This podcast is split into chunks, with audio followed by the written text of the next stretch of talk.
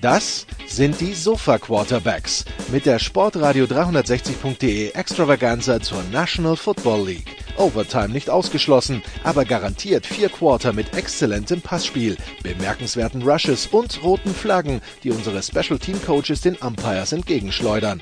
Still touchdown, no flags. Unbelievable. Und hier ist der Mann, der Tim Thibault persönlich die Beichte abnimmt. Nicolas Martin. Let's go! We gotta go to work! Sport 360, die äh, College Football Sofa Quarterbacks 2020. Wir begrüßen zurück in der großen Runde der spielenden Teams die SEC. Wir begrüßen zurück in der Runde der Teams, die sich entschieden haben, nun doch im Herbst zu spielen, die Big Ten, die Pac-12, die Mountain West Conference. So, also fast alle wieder am Start holprig. Also allein letztes Wochenende hatten wir schon fünf Spiele, die ausgefallen sind, aus verschiedensten Gründen, meistens Corona-bedingt. Aber irgendwie wursteln wir uns durch.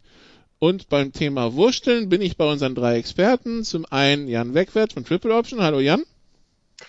Moin Moin und bei Wursteln würde ich jetzt als allererstes mal anmerken, dass du die Mac unterschlagen hast, die auch zurückkommen. Das könnte ich als Affront auffassen, tue ich aber heute nicht, weil ich bin außerordentlich äh, wie soll ich sagen, harmonisch gelaunt heute. Das vielleicht daran liegt, dass Troy von BYU richtig paniert wurde, 48-7, aber das nur am Rande. Christian Schimmel, unser Experte für die spannenden ACC-Matchups, ist auch endlich wieder dabei. Hallo Christian. Überleitung aus der Hölle, Nikola, ich merk's schon. Einen schönen guten Abend. Ja, und äh, in Texas spielt man keine Defense anscheinend, aber das interessiert Sal Mieter nicht. Der ist ja froh, wenn irgendein seiner Teams überhaupt mal was gewinnt. Hallo Sal. Well, they don't play defense in New York either, so um, or New Jersey, wherever the Giants and Jets play. Service you all, hook 'em guys. Yes, I'm still on cloud nine. Siebte Himmel. Ja, und Cell ja, man, reguliert. Man hört es am Kratzen. Ich wollte gerade sagen, Cell reguliert sein Mikrofon ein bisschen runter, weil du klingst so begeistert, dass du übersteuerst. okay. So, ja, also wir begrüßen die SEC zurück im Geschehen, aber wir, Jan, wir, wir müssen das organisatorische Chaos ein bisschen aufräumen, dass wir irgendwie beim letzten Mal angedeutet haben, dass es sich vielleicht ein bisschen löst. Wobei, jetzt wo alle wieder spielen, stellt sich natürlich die Frage, wie, wie machen wir darauf, daraus Playoffs und National Champion und so weiter. Aber die Big Ten möchte wieder, also die Big Ten hat entschieden, sie möchte wieder spielen die Pac-12 nach langem Hin und Her auch und die Mountain West ist dann gefolgt. So kann man zusammenfassen, ne? Genau, und wie gesagt, die MAC dann am Ende als allerletztes auch quasi als Wurmfortsatz der Big Ten. Das werde ich jetzt nur ein einziges Mal in meinem Leben sagen und nie wieder, aber äh, so kann man es vielleicht auffassen, weil äh, die Pac-12 und die Big Ten äh, quasi haben dann eben die beiden Mid-Majors, die so regional etwas ähnlich liegen, irgendwie äh, mitgezogen, wenn man so will. Ja, ähm, die Big Ten hat angefangen äh, und äh, das Ganze ähm, wird sich folgendermaßen abspielen. Also die Big Ten äh, wird eine Saison spielen und zwar ab dem 24. Oktober.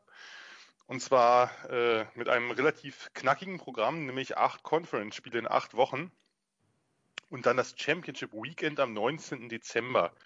Äh, Weekend deswegen, weil nicht nur der erste auf den ersten der beiden Divisions trifft, also wie üblich beim Championship Game, sondern das Ganze wird ausgespielt auch bei den weiteren Platzierungen. Also der zweite und der zweite von der East und West Conference und der dritte und der dritte bis zum siebten und siebten, also bis zum sozusagen letzten der beiden Divisions, spielen alle dann eben äh, dieses, äh, dieses neunte Spiel. Ähm, und dadurch, äh, und dadurch hat man eben dann eben noch ein, ein Spiel mehr. Und das Ganze hat äh, folgenden Sinn, denn äh, am 20. Dezember ist der Selection Day des Playoff Committees und damit hat man oder versucht man eben noch möglichst viele Spiele reinzuquetschen, damit vielleicht noch ein, zwei Statement Wins gegen andere gute Big Ten Teams dann bei den, bei den Top Teams äh, vorhanden sind und man vielleicht irgendwie noch ein Team in die Playoffs reindrücken kann. Wie viel Sinn das macht, äh, gerade wenn wir jetzt auch die letzten Wochen uns äh, mal betrachten, wie viele Spiele da ausgefallen sind, unter anderem ja letzte Woche das Notre Dame gegen Wake Forest Spiel, weil äh, irgendwo äh, doch ein paar zu viele Corona-Fälle aufgetreten sind, das Training ausgefallen ist und ähnliches. Wie viel Sinn es macht, ohne eine einzige Woche Puffer jetzt dann einfach ne, die acht Spiele in acht Wochen durchzudrücken, ähm, das werden wir dann sehen. Also die, äh, die Big Ten hat ein sehr, sehr äh, striktes Testprogramm auch initiiert, ein strenges medizinisches Protokoll ähm, mit täglichen Tests. Aber wir haben ja jetzt bei anderen Teams gesehen, dass das gar nicht so einfach ist. Und ähm, ja, das heißt, wenn irgendwo einmal ein Spiel ausfällt, das kann man halt nicht mehr nachholen. Das heißt, das Spiel fehlt. Natürlich kann man mittwochs.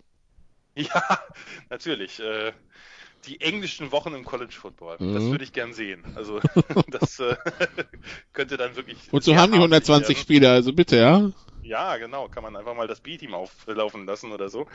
Ja, ähm, bei der äh, also Christian hat sich schon mal im Kalender notiert, das Duett um Platz 7 Wildcats gegen Illinois. Das, wollen wir ausführlich von dir begleitet wissen, Christian. Ne?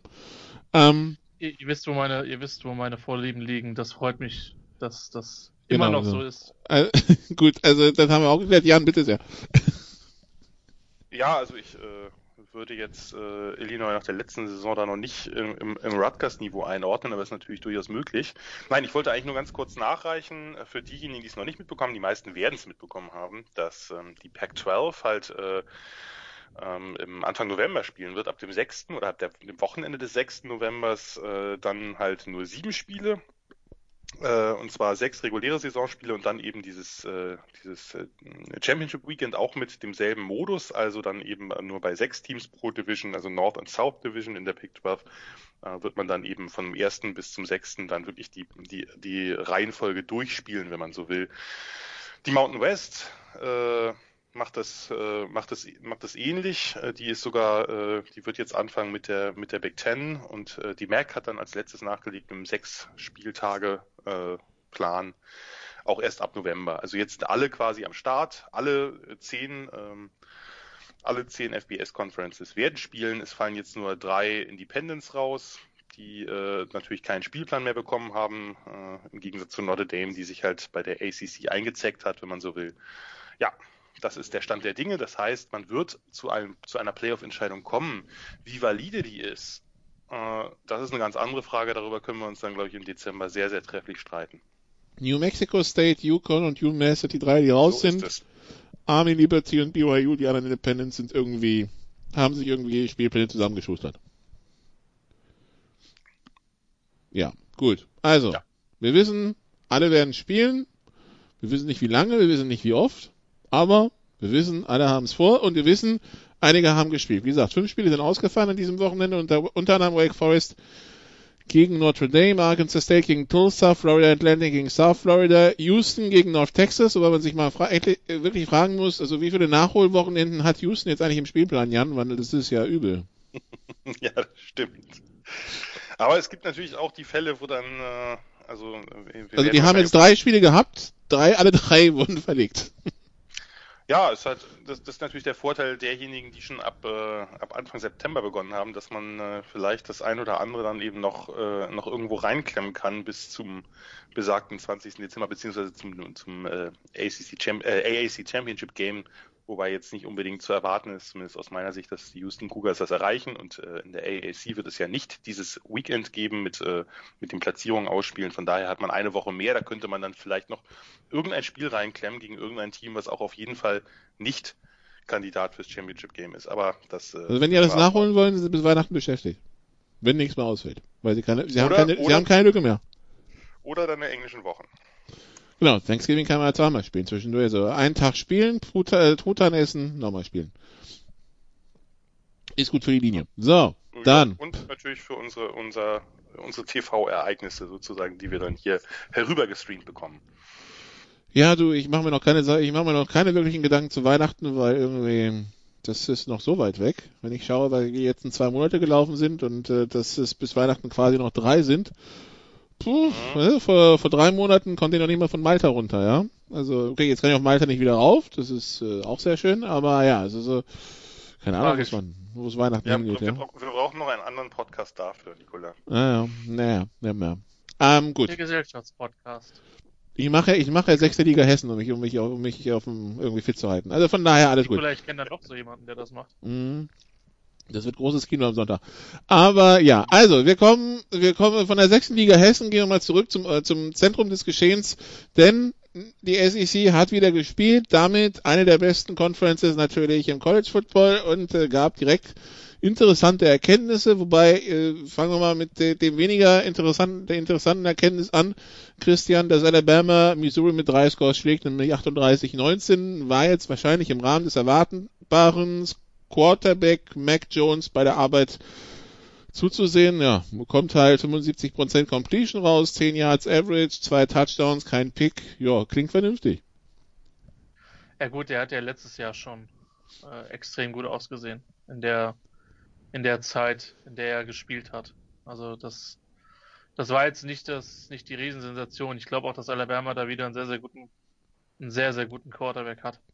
Und äh, dass Missouri in einem leichten Neuaufbau ist, obwohl sie ja immerhin den Defensive Coordinator äh, gehalten haben, ähm, was glaube ich eine relativ gute Entscheidung des neuen HCs war. Ähm, war zu erwarten für Alabama. Ich, ich, ne, es ist nicht so der, das typische Southeastern, Western, äh, Southern Missouri State am ersten Spieltag, sondern schon mit Missouri ein ganz ordentlicher Gegner. Ähm, aber es ist, glaube ich, relativ erwartbar, dass da, dass, dass das nicht, nicht knapp gewesen ist. Und ähm, von daher Alabama hat da seine Hausaufgaben, denke ich, ziemlich gut gemacht.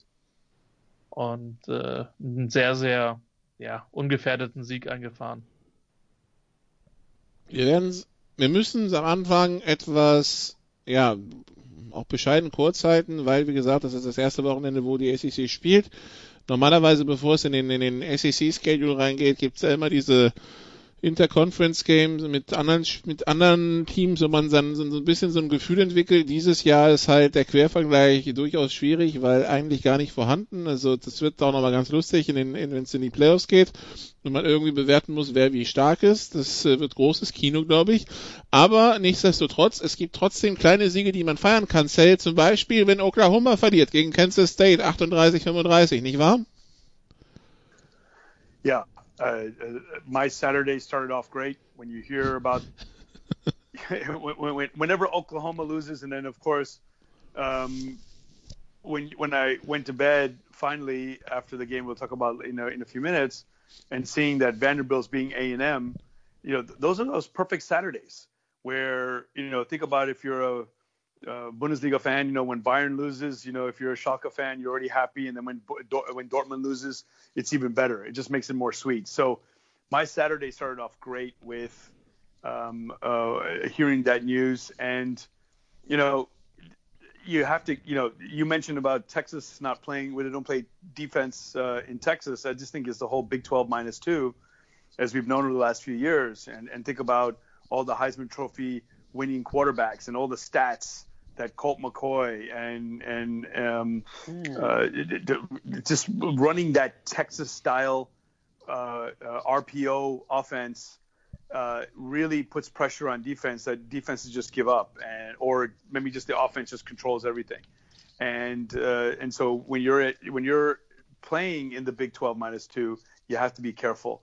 And we know that Oklahoma's defense the reason why Oklahoma's better over the last few years because they have you know, a relatively a better defense than any other team in the Big 12, and that's what makes a difference for them. But on this day, TCU was not going to, uh, excuse me, Kansas State was not going to give up.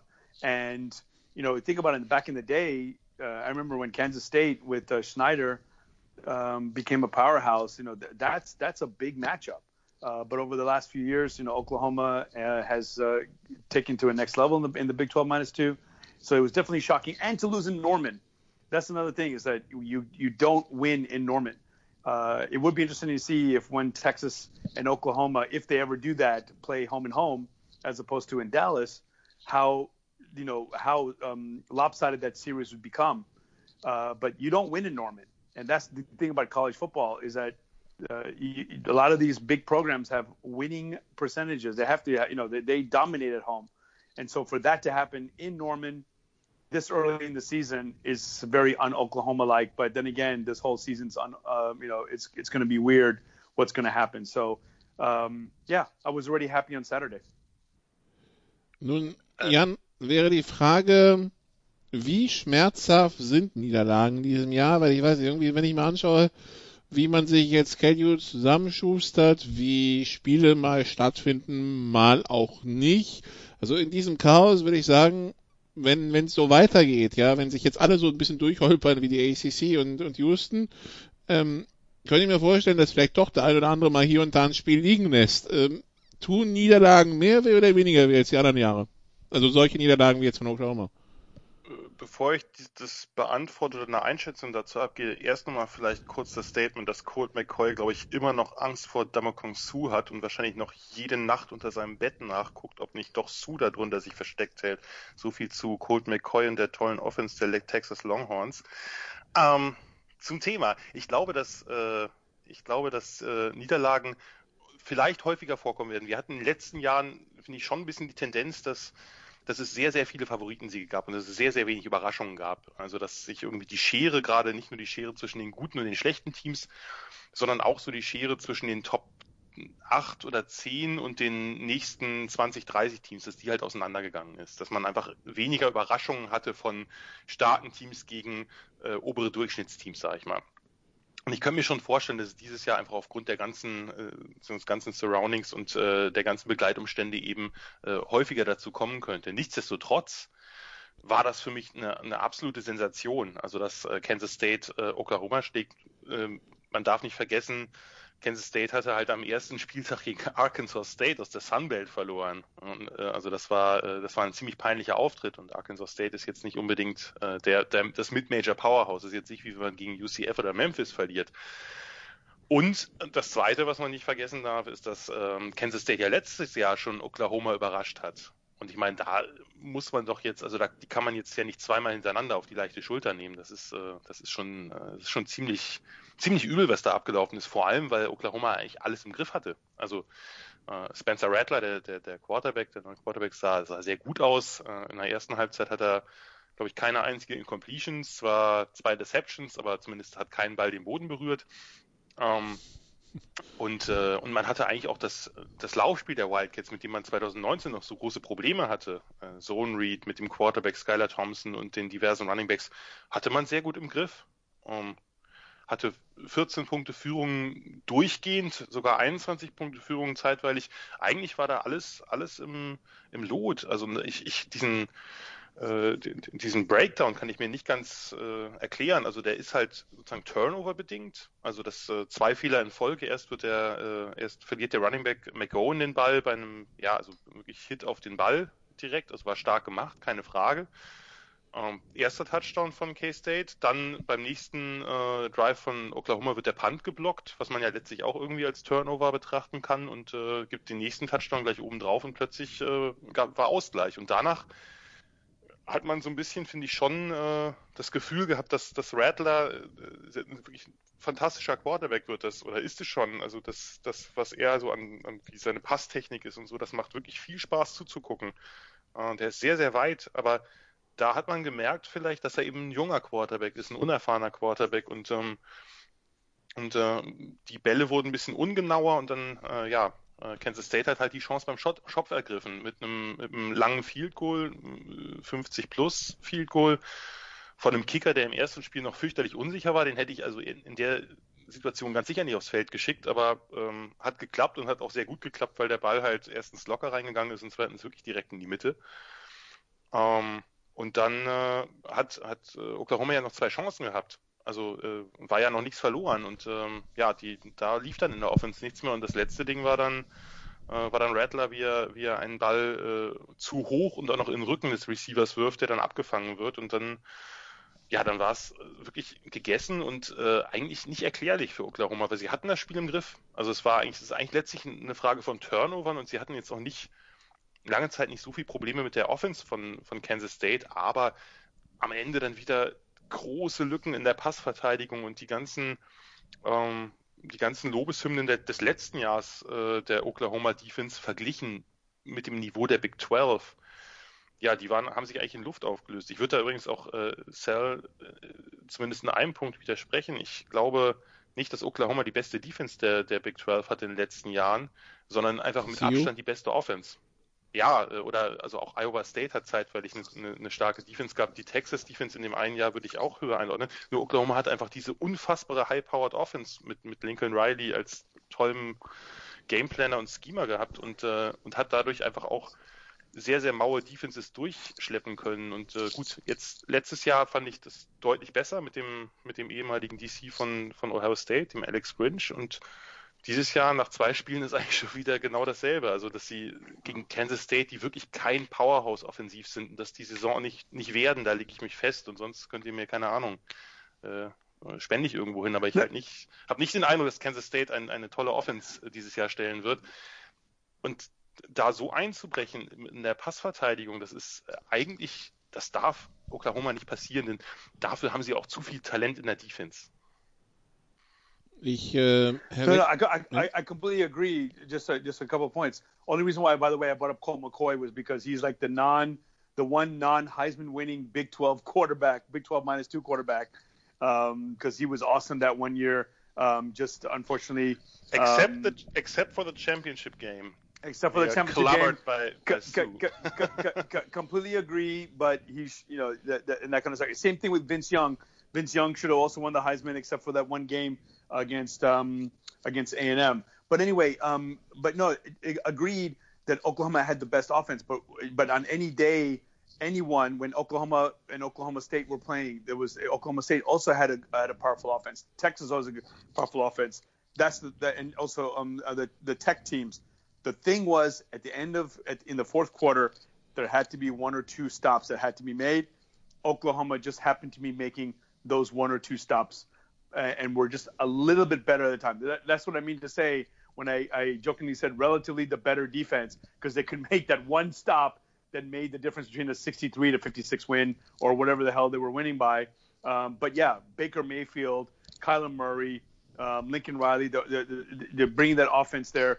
Um, definitely, Oklahoma just has just the talent on offense um, uh, that put them always in the top five at the beginning of each year.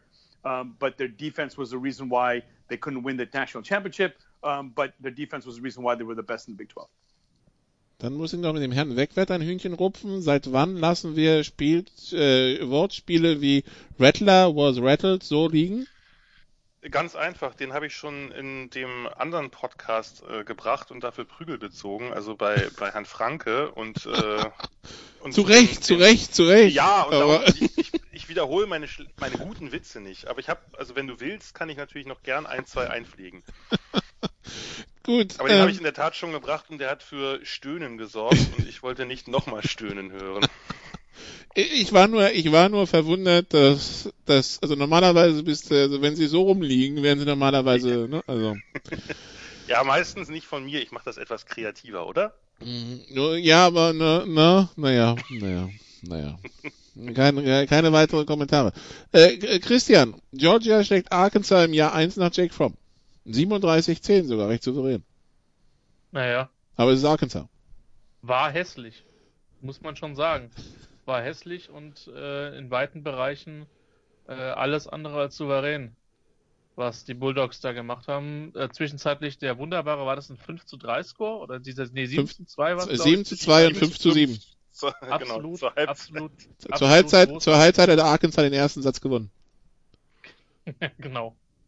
Das war. Äh, ja. Hat, hat er nicht sogar zwei Spiele, wo es zwischendurch. Ich bin nicht gewohnt, aber Tennis? Come on. Äh, äh, ja, aber das ist äh, der, der, der 7 zu 5 ist der Klassiker, wo du Tennis rausholst. Hatten wir nicht sogar ja. zweimal 7 zu 5 oder irgendwie 5, also irgendwie, irgendwas war doch, ähm, haben wir es nicht bei irgendeinem anderen Spiel auch? Bin der Meinung, ich hätte irgendwas gelesen zu haben. Aber ich suche mal gleich. Ja, ja, in den dunklen Furchen also es gab noch das bei, bei also äh, A&M hat äh, 7 zu 5 gegen Vandy zur Halbzeit geführt. Das äh, könnte es. Äh, genau, ja, ja. Auf jeden Fall war, war also irgendwer hat rausgestellt, dass die Wahrscheinlichkeit, dass ein Spiel, dass in einem Spiel 7 zu 5 steht, relativ gering ist. Das gleich in zwei Spielen zeitgleich 7 zu 5 steht, ist irgendwie so 6 im Lotto. Christian, bitte sehr. Hätte man drauf wetten müssen. Ähm, letztlich war es dann. Ja, dann hätte man was, was du müsstest ja so sagen, wenn man drauf gewettet hätte, hätte man wenigstens was gehabt von diesem Spiel, ja? So weniger. Ja, Nikola, es ist doch äh, beruhigend, dass du meine Gedanken so gut lesen kannst. Ich hoffe, dass das am kommenden Samstag ähnlich ist. Dann werden wir eine ganz hervorragende Übertragung abliefern. Es ist übrigens Sonntag, aber egal. Ja. Der Tag kann nicht schnell genug kommen, nicht wahr? Oh, schön. ja, Sarkasmus ist eine immer wieder bewährte, immer ein immer wieder bewährtes Mittel. Aber ernsthaft, äh, ich muss zugeben, äh, die Tatsache, und dass dieser eine Ausflug sei mir gestattet, äh, dass äh, das erste Spiel diese Saison mit Nikola zu kommentieren wird gut. Da ist es eigentlich, muss man an der Stelle auch schon sagen und das mit aller Entschiedenheit auch formulieren, scheißegal. Ja, also äh, so viel Ehrlichkeit muss an der Stelle sein. Ähm, scheißegal wird sich auch äh, würden, werden sich auch die, die, die Freunde von Georgia denken, denn in letzter Konsequenz zählt, dass sie das Spiel gewonnen haben, ähm, auch wenn es ausgesprochen hässlich war. Aber der Win ist der Win ist der Win. Ähm, trotzdem macht mir die Offense ein bisschen Sorgen, weil also Arkansas hat ja die letzten Jahre eher wie ein Mid-Major ausgesehen. Und äh, auch gegen einige verloren. Eben. Eben. Und äh, das ist so ein bisschen des Pudels Kern an der Stelle. Und äh, das, äh, sagen wir, ich drücke mich mal so aus, es war gut für Georgia, dass es nicht ein ernstzunehmenderer Gegner gewesen ist. Vor allem müsste Georgia sich irgendwie entscheiden, äh, entscheiden, jetzt fange ich auch schon mit ganz verqueren äh, Wortkonstruktionen an, entscheiden, ähm, wen sie denn als Quarterback aufstellen wollen. Also sie haben ja eigentlich JT Daniels von, von USC den Transfer, der aber immer noch, der jetzt noch nicht geklärt war für das Spiel, also noch nicht äh, spielen konnte, weil der immer noch in den Nachwirkungen von Kreuzbandriss war das, äh, litt. Dann haben sie äh, Dewan Mathis spielen lassen, der hat äh, nicht gut ausgesehen, haben dann äh, den nächsten äh, Backup reingebracht mit Stetson Bennett, da lief es ein bisschen besser, aber richtig, also die Stats sehen okay aus, aber richtig überzeugend war das eigentlich auch nicht. Und äh, jetzt ist äh, Daniels äh, wieder fit und ich meine, äh, die brauchen auf jeden Fall relativ dringend, da kommen wir ja nachher noch drauf, äh, einen vernünftigen Quarterback, äh, weil äh, nächstes Spiel ist gegen Auburn und äh, das ist eine Defense, die dann vielleicht nochmal ein paar mehr Ansprüche an die stellen wird. Vor allen Dingen, wenn man sich anschaut, das Programm in den ersten sechs Wochen ist also das ist absolut heftig. Auburn, absolut heftig. Alabama auswärts und Florida in, innerhalb der nächsten fünf Spiele, jo, ne? Also naja, läuft. Naja. Ähm, ja, ähm, Sir, SEC East, Georgia, wir haben es gerade gehört, naja, naja, Florida dagegen gegen, mhm. ähm, äh, das war gegen Ole Miss, 21-35 gewonnen. Ähm, mhm. Ein paar Garbage Points von äh, Ole Miss dann auch am Ende. Äh, Kyle Trask, der Quarterback, ähm, 14, nee, Moment, äh, 30 von 42, 416 Yards, 6 Touchdowns, 71 äh, Yards der längste. Wenn ich das richtig verstanden habe in den Statistiken, ist das zusammen mit Joe Burrow letztes Jahr die höchste Anzahl an Touchdowns in, im Conference Opener in der SEC von einem Quarterback. Also Kyle Trask, sechs Touchdown-Pässe, die Florida Gators insgesamt also äh, 51 Punkte erzielt. Ähm, was können wir von Florida dann dieses Jahr erwarten? Ähm, SEC East Sieg, ja oder nein? SEC Championship, mhm. ja oder nein? Playoffs, ja oder nein? We will know in the next we will know in the next few weeks because after they play South Carolina, and of course it's an SEC game, so it's not they're not playing South Carolina State; they're playing South Carolina. But then they travel to Texas and play A and M, and then they host LSU, uh, and then two weeks after that Georgia. So all those questions you just asked, that will be answered there because if they can get out of that I would say the only loss that they can survive with that. Well, actually, as long you know, I I, I don't know. I guess it would be the same as well. But um, in this short season, I don't know how much an SEC West, uh, an SEC East team losing to a West team will count. Um, but I guess it counts for the playoff. But for the to go to the SEC championship game, if we get to that point, remember we, we could you know what we're seeing right now in college football as you mentioned with Houston, they're going to have a lot of makeup dates. Uh, Notre Dame um, and, and, and, was it Wake Forest that you know they couldn't play. So seeing every loss is is uh, every win, and every loss is going to if you can get through the week, it's going to count so much.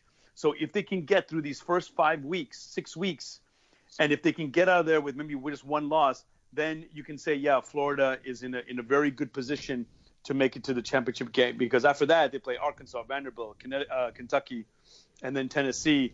Um, it will be easy. So their schedule at the beginning is completely stacked. Um, usually that's um, Alabama's schedule where everyone has a, a bye week right before they play them, and they're all in the top 25.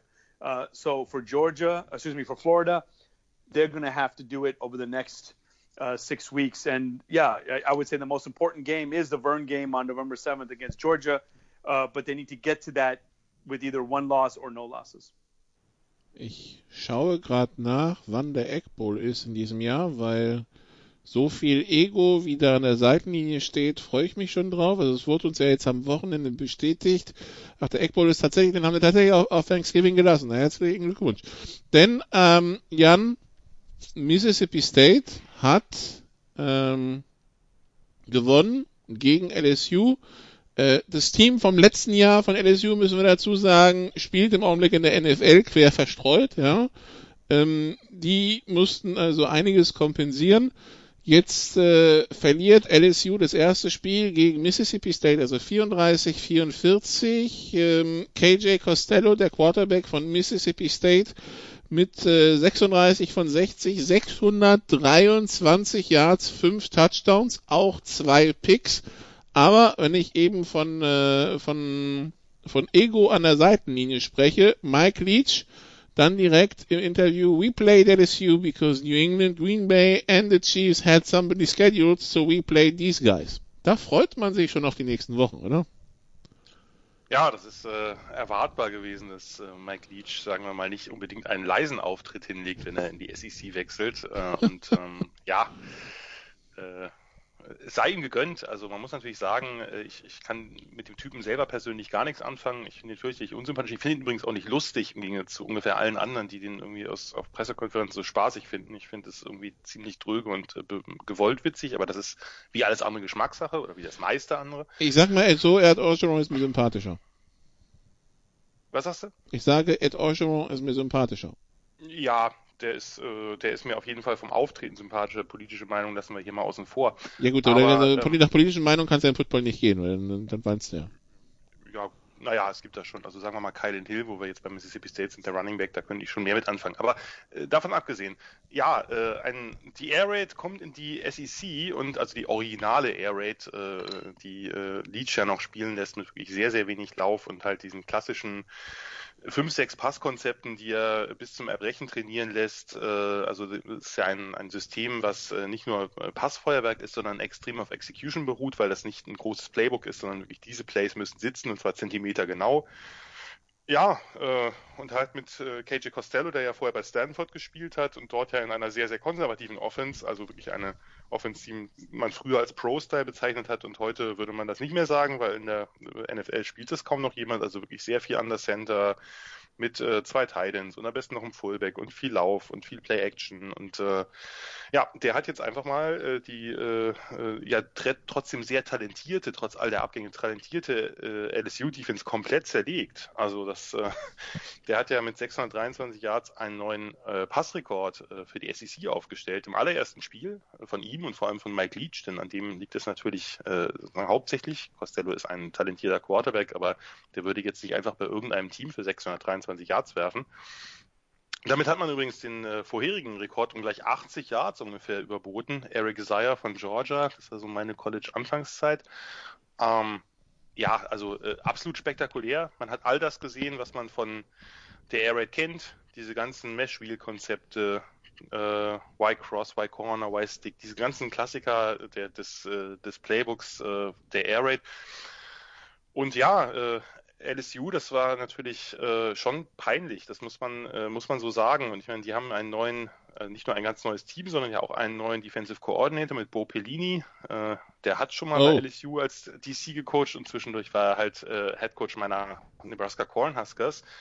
Und wenn man etwas zu Bopelini sagen kann, dann, dass er ein absoluter Experte für die Secondary ist. Und ähm, er hat, also gerade auch in der Zeit in Nebraska, Run-Defense war so eine Sache, aber was er äh, in der Pass-Defense, wie viele Quarterbacks, wie viele gute Quarterbacks, die später NFL gespielt haben, er komplett entzaubert hat, äh, da hatte ich mir doch ein bisschen mehr erwartet, weil er normalerweise ein sehr variabler äh, Coverage-Caller äh, ist, also zwischen Man und verschiedenen Zone-Konzepten.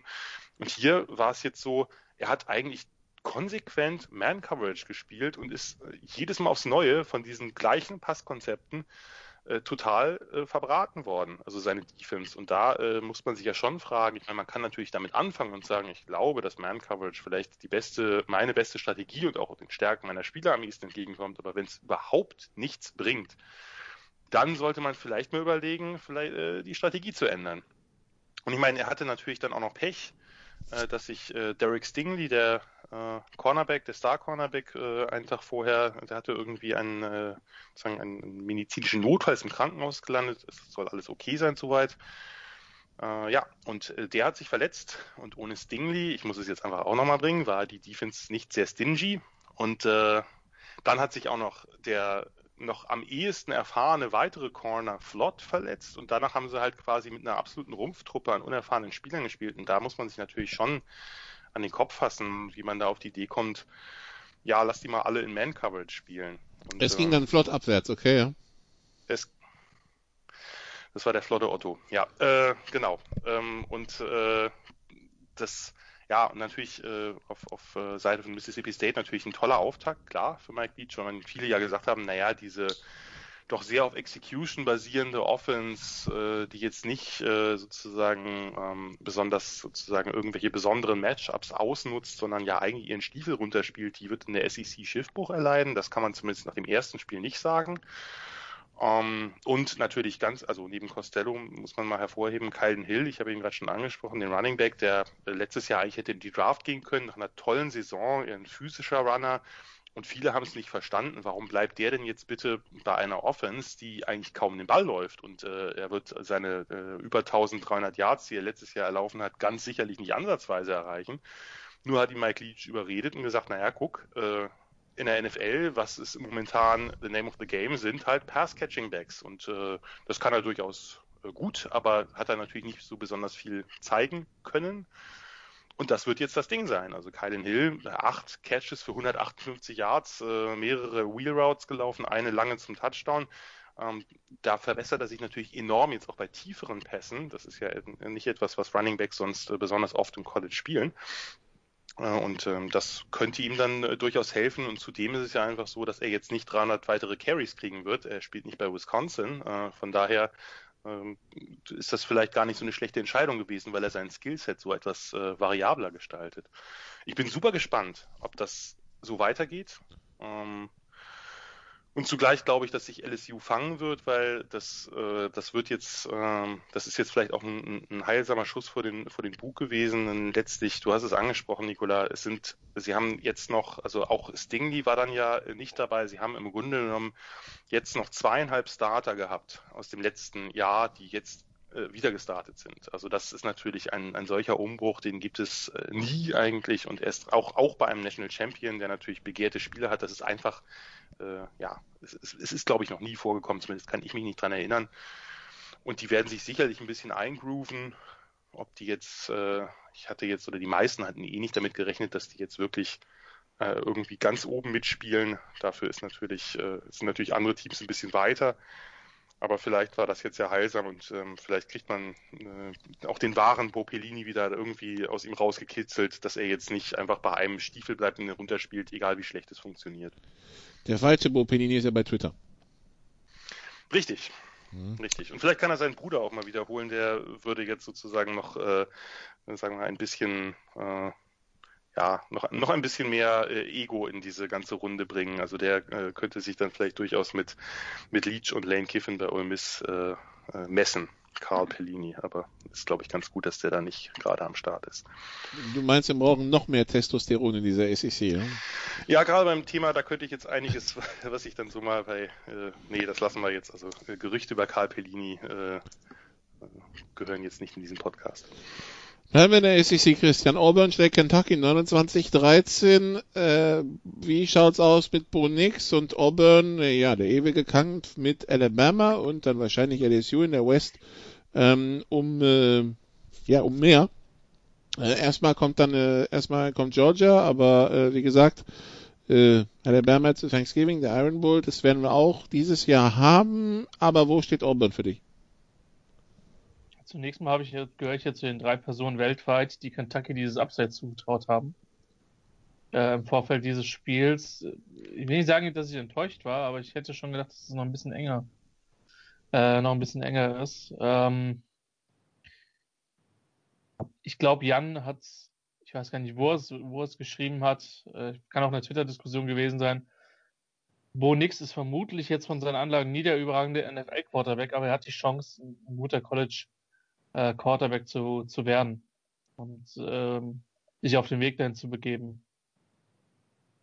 Und ich glaube, äh, das hat man, das hat man auch in dem Spiel schon ganz, ganz ordentlich gesehen, ähm, dass er da auf, auf dem Weg ist. Nochmal, letztes Jahr als, als Freshman zu, zu starten, ähm, ist dann schon auch eine Herausforderung gewesen, dann gegen eine, eine, eine gute Oregon Defense direkt die erste Partie zu haben.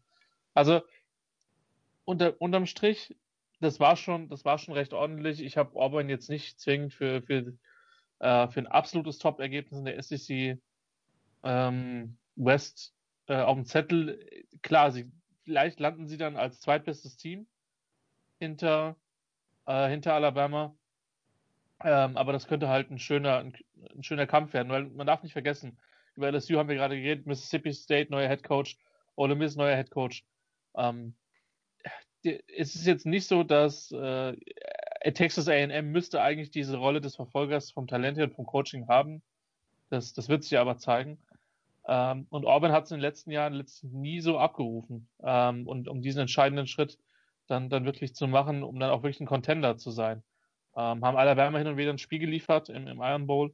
Ähm, von daher, ich, du, du weißt ja, Nikola, ich habe eine große Schwäche für, für, für das Screenplay der, der, der Auburn Offense unter Masan. Ähm, aber dennoch glaube vielleicht, vielleicht überzeugen sie, weil weißt du, Orban ist so ein bisschen, die haben sich einmal zu oft verbrannt, wo du, wo du denkst, die machen diesen Schritt und sie konnten ihn in den letzten Jahren eben dann letzter Konsequenz eben wegen des harten Spielplans nicht machen. Vielleicht ist es dieses Jahr soweit. Ähm, wenn, dann wäre es eine, eine definitive Überraschung für mich wenn ich bei Orban auch nochmal kurz einhaken darf. Ähm, ich immer, gehörte ja, auch zu, immer. Ich, ich mache es auch kurz zumindest halbwegs. Ich gehörte auch, also nicht zu denen, vielleicht nicht so weit wie Christian, dass ich äh, gesagt habe, äh, dass ich auf Kentucky getippt hätte, aber ich hatte auch den, die Hoffnung oder eigentlich auch die Erwartung, dass das knapper wird, äh, weil ich auch ein bisschen Kentucky mit dieser sehr lauflastigen Offense hätte ich gedacht, die könnten vielleicht äh, für mehr Probleme sorgen. Das haben sie am Anfang auch, aber danach äh, ist denen irgendwie die Luft ausgegangen so ein bisschen. Und Auburn, ja, ich, äh, ich hab, hatte ein bisschen Bedenken, dass das äh, von Christian und mir so geschätzte Wide Receiver und Running Back und was auch immer Screen Game und dieses sozusagen sehr äh, prononcierte Kurzpassspiel von Malzahn ähm, jetzt halt geringer wird, weil äh, Malzahn ja jetzt einen neuen OC hat, nämlich Chad Morris, den ehemaligen Arkansas Head Coach, der, ähm, der jetzt quasi auch den, den, die volle Kontrolle über die Offense hat. Aber ich fand es noch, also da war noch viel drin von Malsan. Ich meine, die haben auch schon mal vorher zusammen gearbeitet. Nur was, was dazu kam, war halt mehr ein Pocket Pass-Spiel so über die Mitteldistanzen. Und das äh, hat mir bei Bonix gar nicht so schlecht gefallen. Das war was, wo er sich offensichtlich deutlich verbessert hat. Gegen eine nicht so schlechte Defense, denke ich. Und wo er gerade mit, mit Seth Williams, also den, den Receiver, dem, dem sehr großen physischen Receiver, den ich sehr schätze, mit dem da eigentlich schon einen ganz guten Rapport entwickelt hat. Von daher könnte das durchaus sein, dass die dass die da ein bisschen überraschen. Das, das Laufspiel wird nicht mehr so dominant sein wie die letzten Jahre. Die O-Line ist seit ein paar Jahren so ein bisschen ein Problem.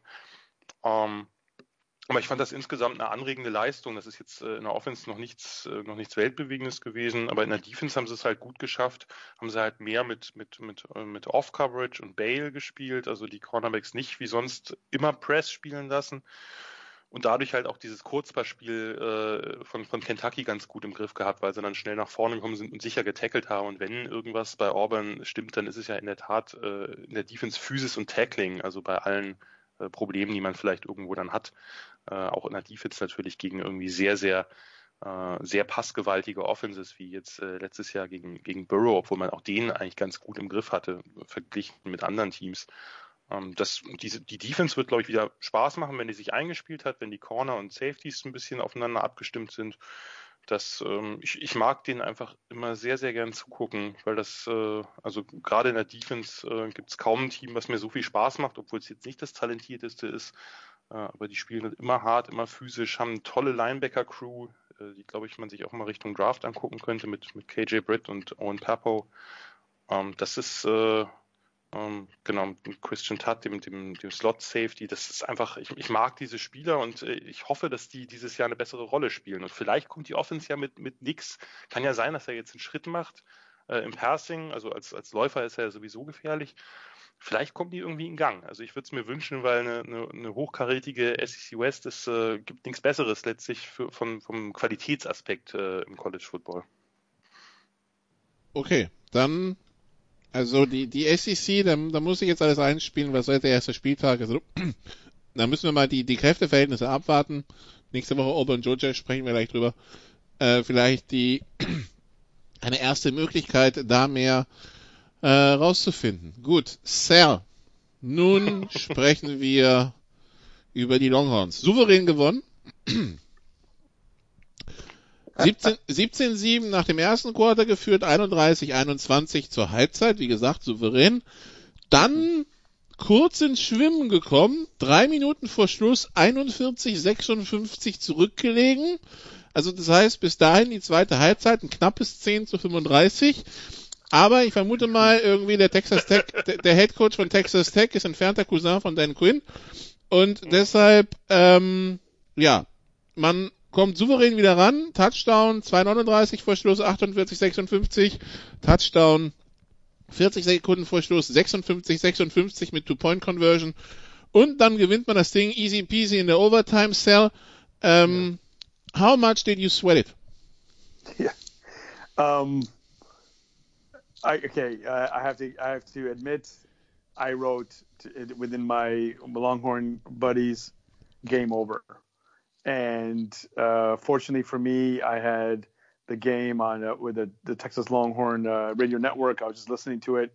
I was doing some other things, and and, and I really, I mean, it, it, of course there was no crowd there, but you know, uh, you, you, can hear in the voices. You can always hear in the voices of the of the Homer teams, the Homer the the Homer announcing teams when they know the game is over. And Craig Way and uh, you know, the way he was talking was like, yeah, it's over. I mean, you give a 75 yard touchdown run, and it, three minutes left, you know, there's just no way you win it. I mean, it, it, it would take a miracle. Um, and before I get into the already Falcons. About, yeah, oh, yeah, oh, okay. Falcons. yeah, yeah, yeah. But see, that was over a whole hat or a whole quarter. So you know that's different. Um, whereas in the last three minutes, it's a little bit tougher um, but before I go into the also vier Minuten of, gegen of, vier Minuten gegen die Cowboys. Das äh, Cowboys war es genauso. Ne? yeah.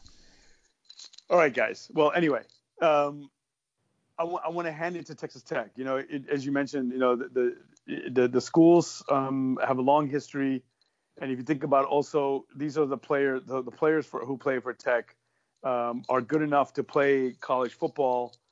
Uh, but they either were recruited by Texas and, and not chosen, um, or they weren't they were ignored completely.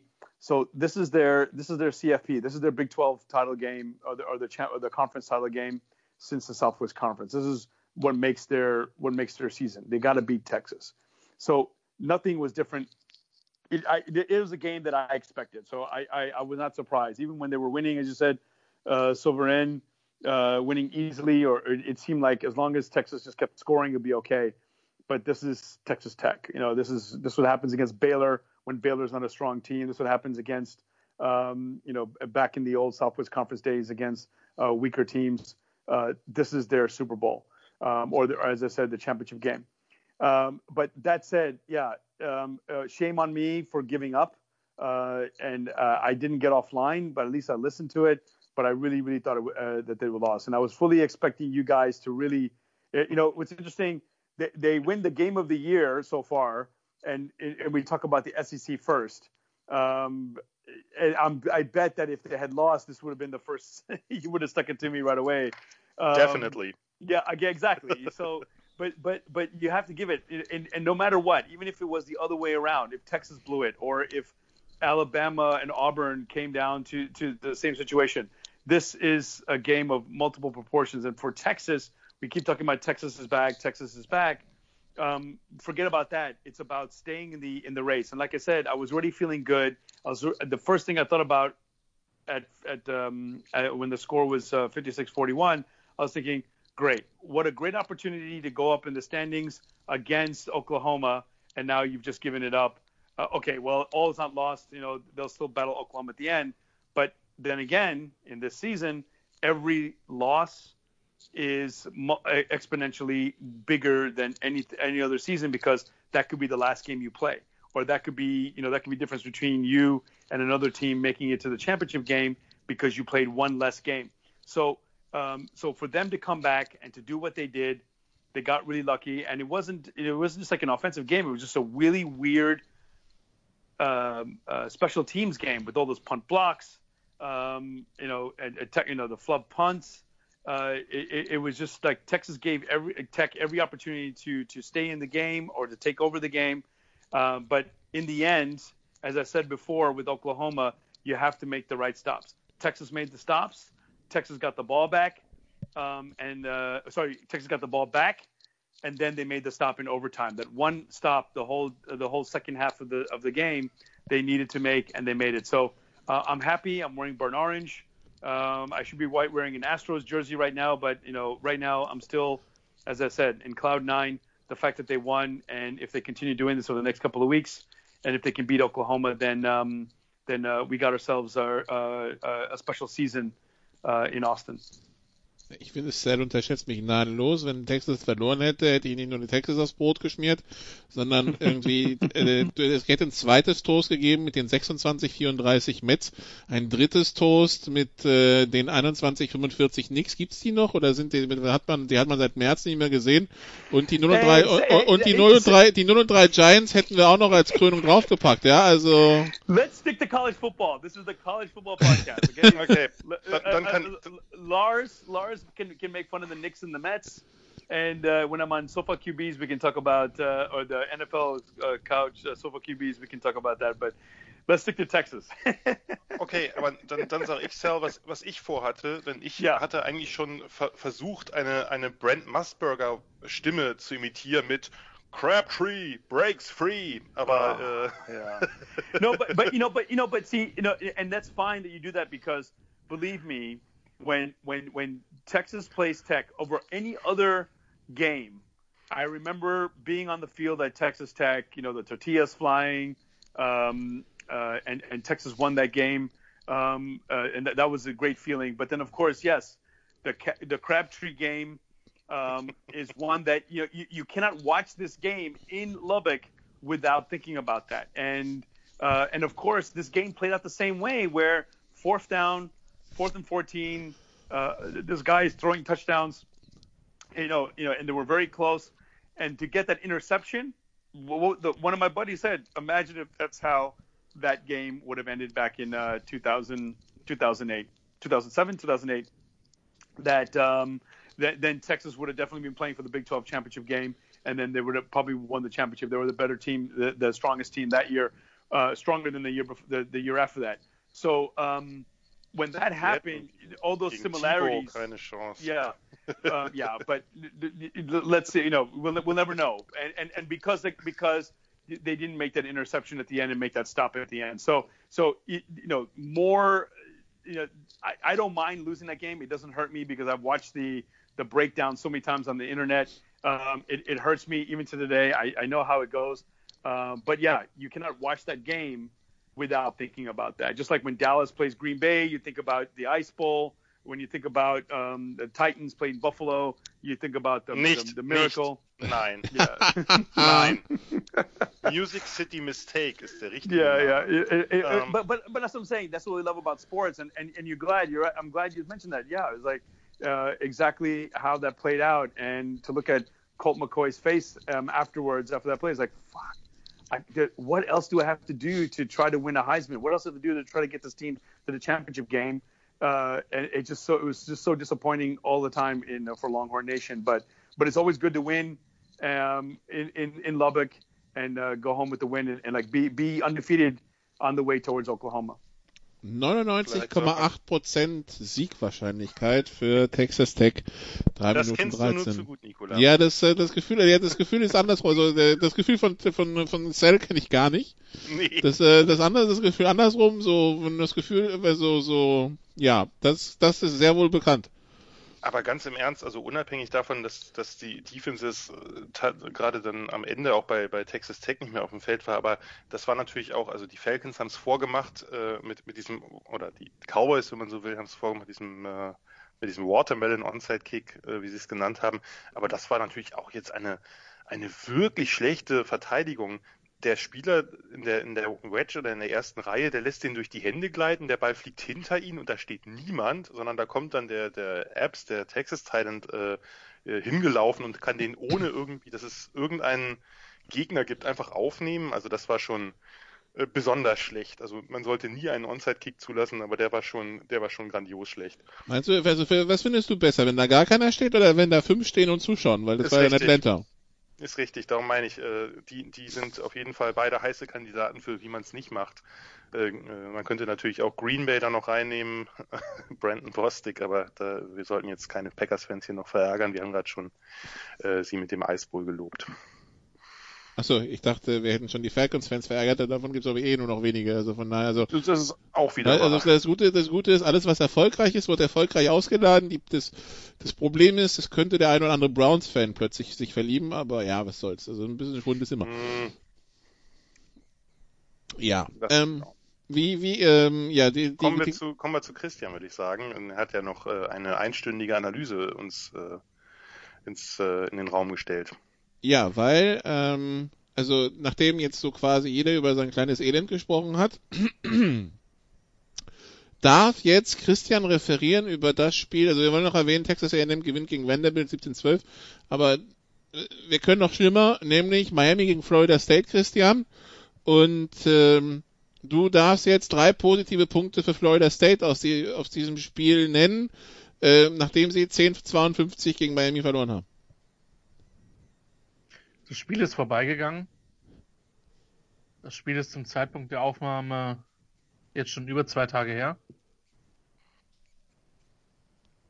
Und nach meinem Kenntnisstand ist es so, dass die beiden Teams dieses Jahr nicht nochmal gegeneinander spielen werden.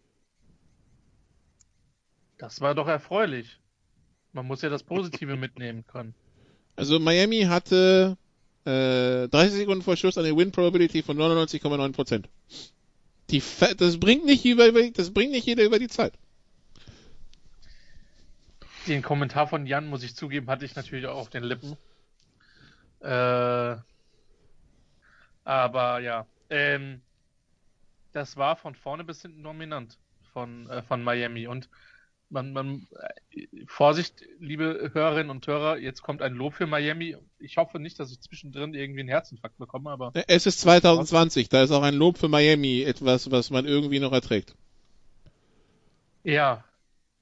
Ähm, ich hatte ja schon, ich will nicht sagen befürchtet, ich mag das ja auch, wenn sich Programme entwickeln, ähm, dass, dass Miami diesen einen Quarterback weg ist von einer wirklich gut anzuschauenden und ziemlich explosiven Offense. Und ja, dann holt man sich halt, äh, das, da geht's dann wieder zurück nach Houston, ähm, den, den ehemaligen äh, Star Quarterback ähm, mit, mit Derrick King und, und schon äh, ja, legt man, legt man so ein Spektakel hin. Und das gegen, äh, gegen ein FSU-Team, was jetzt schon nach zwei Niederlagen in Folge massiv unter Druck steht. Ähm, die, ich denke, mit Niederlagen leben ist immer schwierig, aber die Niederlage, eine Niederlage gegen Miami konnte man immer, äh, hätte man für möglich halten können im Vorfeld, dass man jetzt allerdings jetzt schon zwei hat nach dem Spiel gegen Georgia Tech. Ähm, macht den Druck, der da in Tallahassee ist, äh, nicht, nicht weniger.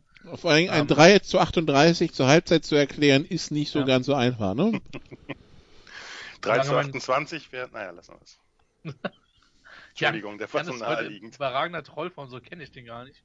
Ja, ich habe es doch schon ist ein gesagt. weiterer Mensch, bin Nikola, heute harmonisch. Am Sonntag in, in Marburg sein muss. Wir werden unser, Das Ding ist ja, seine, seine Bills hätten ja beinahe 28-3 verblasen, aber die mussten es ja noch retten. Es sind ja nicht meine mehr. Hm. Kann ich mit leben. Detailfragen.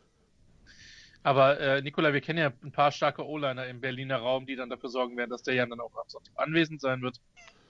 Ähm, das ist beruhigend an der Stelle, zumal er auch den College Football verpasst. Also ist das, sollte das kein Problem sein. Nee, also es ist, ähm, es war ein starker Auftritt von Miami. Ich habe so fast die Befürchtung, dass man die wirklich ernst nehmen muss. Ähm, weil defensiv waren die auch letztes Jahr nicht schlecht, auch wenn die, wenn die Resultate am Ende nicht gut waren.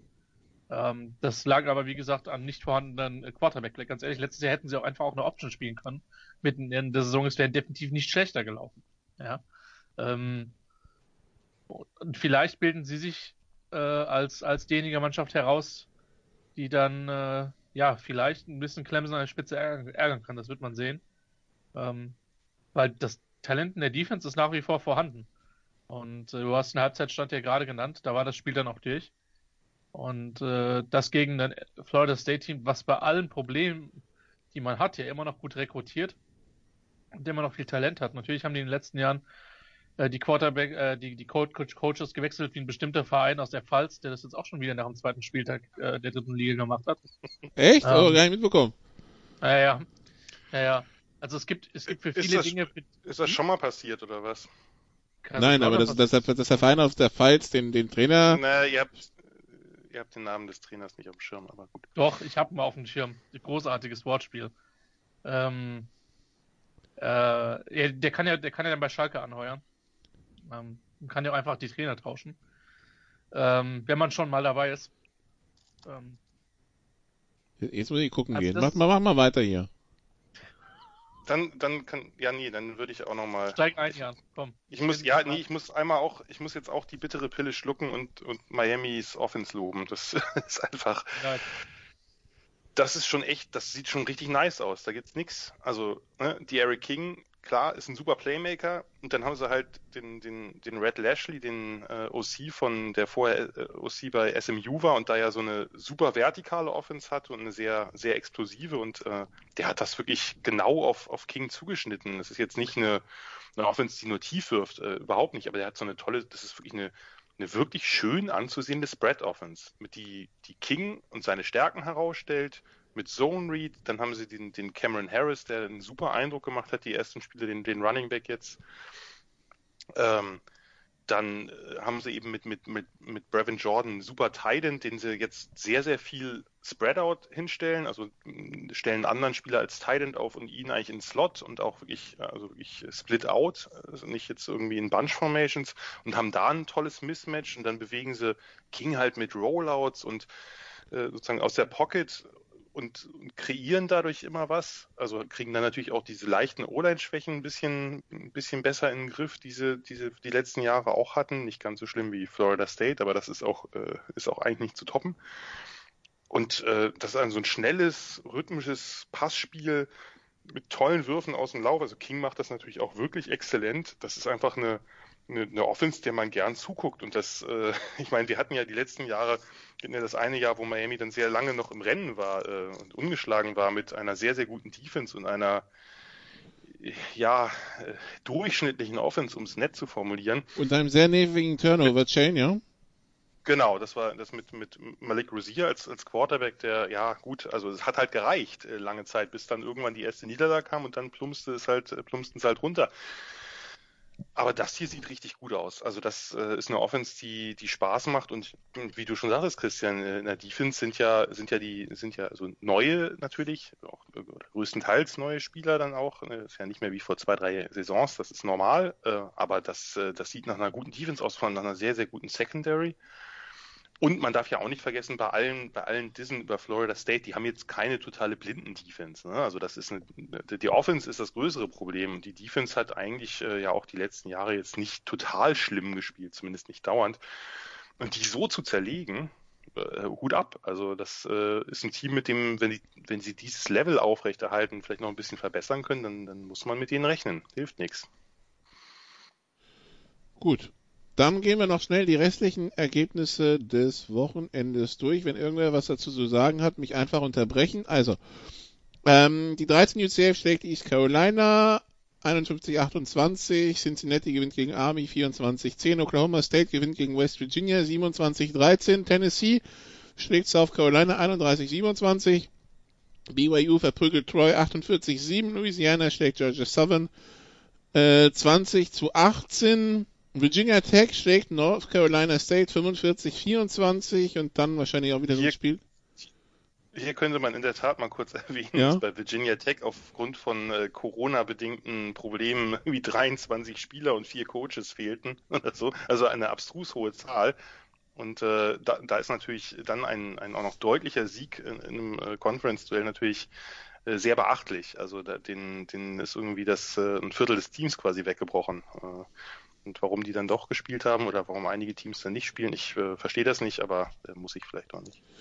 21 Spieler und vier Coaches, das waren die Franken Knights am Ende. Irgendwie sowas. Ähm, also als Team dann, nicht als was fehlte, sondern als was da war. Äh, ja, äh, ja äh, Pittsburgh, Louisville, 23-20, wahrscheinlich ein Spiel, das sich Christian auch äh, nochmal, also quasi seit Samstag in Dauerschleife anschaut, oder? Nichts, könnte mir mein Wochenende verschönern. Ähm, aber außer das. Ja, die Jan? Ja, aber Pitt kann man sich in der Tat angucken an alle Hörer und Hörerinnen. Das ist eine super gute Defense. Das macht richtig viel Spaß und äh, die können da eine Rolle spielen. Also das ist, äh, das ist wirklich, äh, lässt mein Herz ein bisschen aufgehen. Wenn die jetzt noch eine vernünftige, also eine bessere Offense hätten, dann ja. Aber das ist halt ein Teil des Problems der ACC. Und dann erwähnen wir noch, dass TCU 34-37 verloren hat gegen Iowa State. Nehmen das mit in den nächsten Teil. Und dann schauen wir noch auf drei, vier Spiele, die am nächsten Wochenende stattfinden. Bis gleich.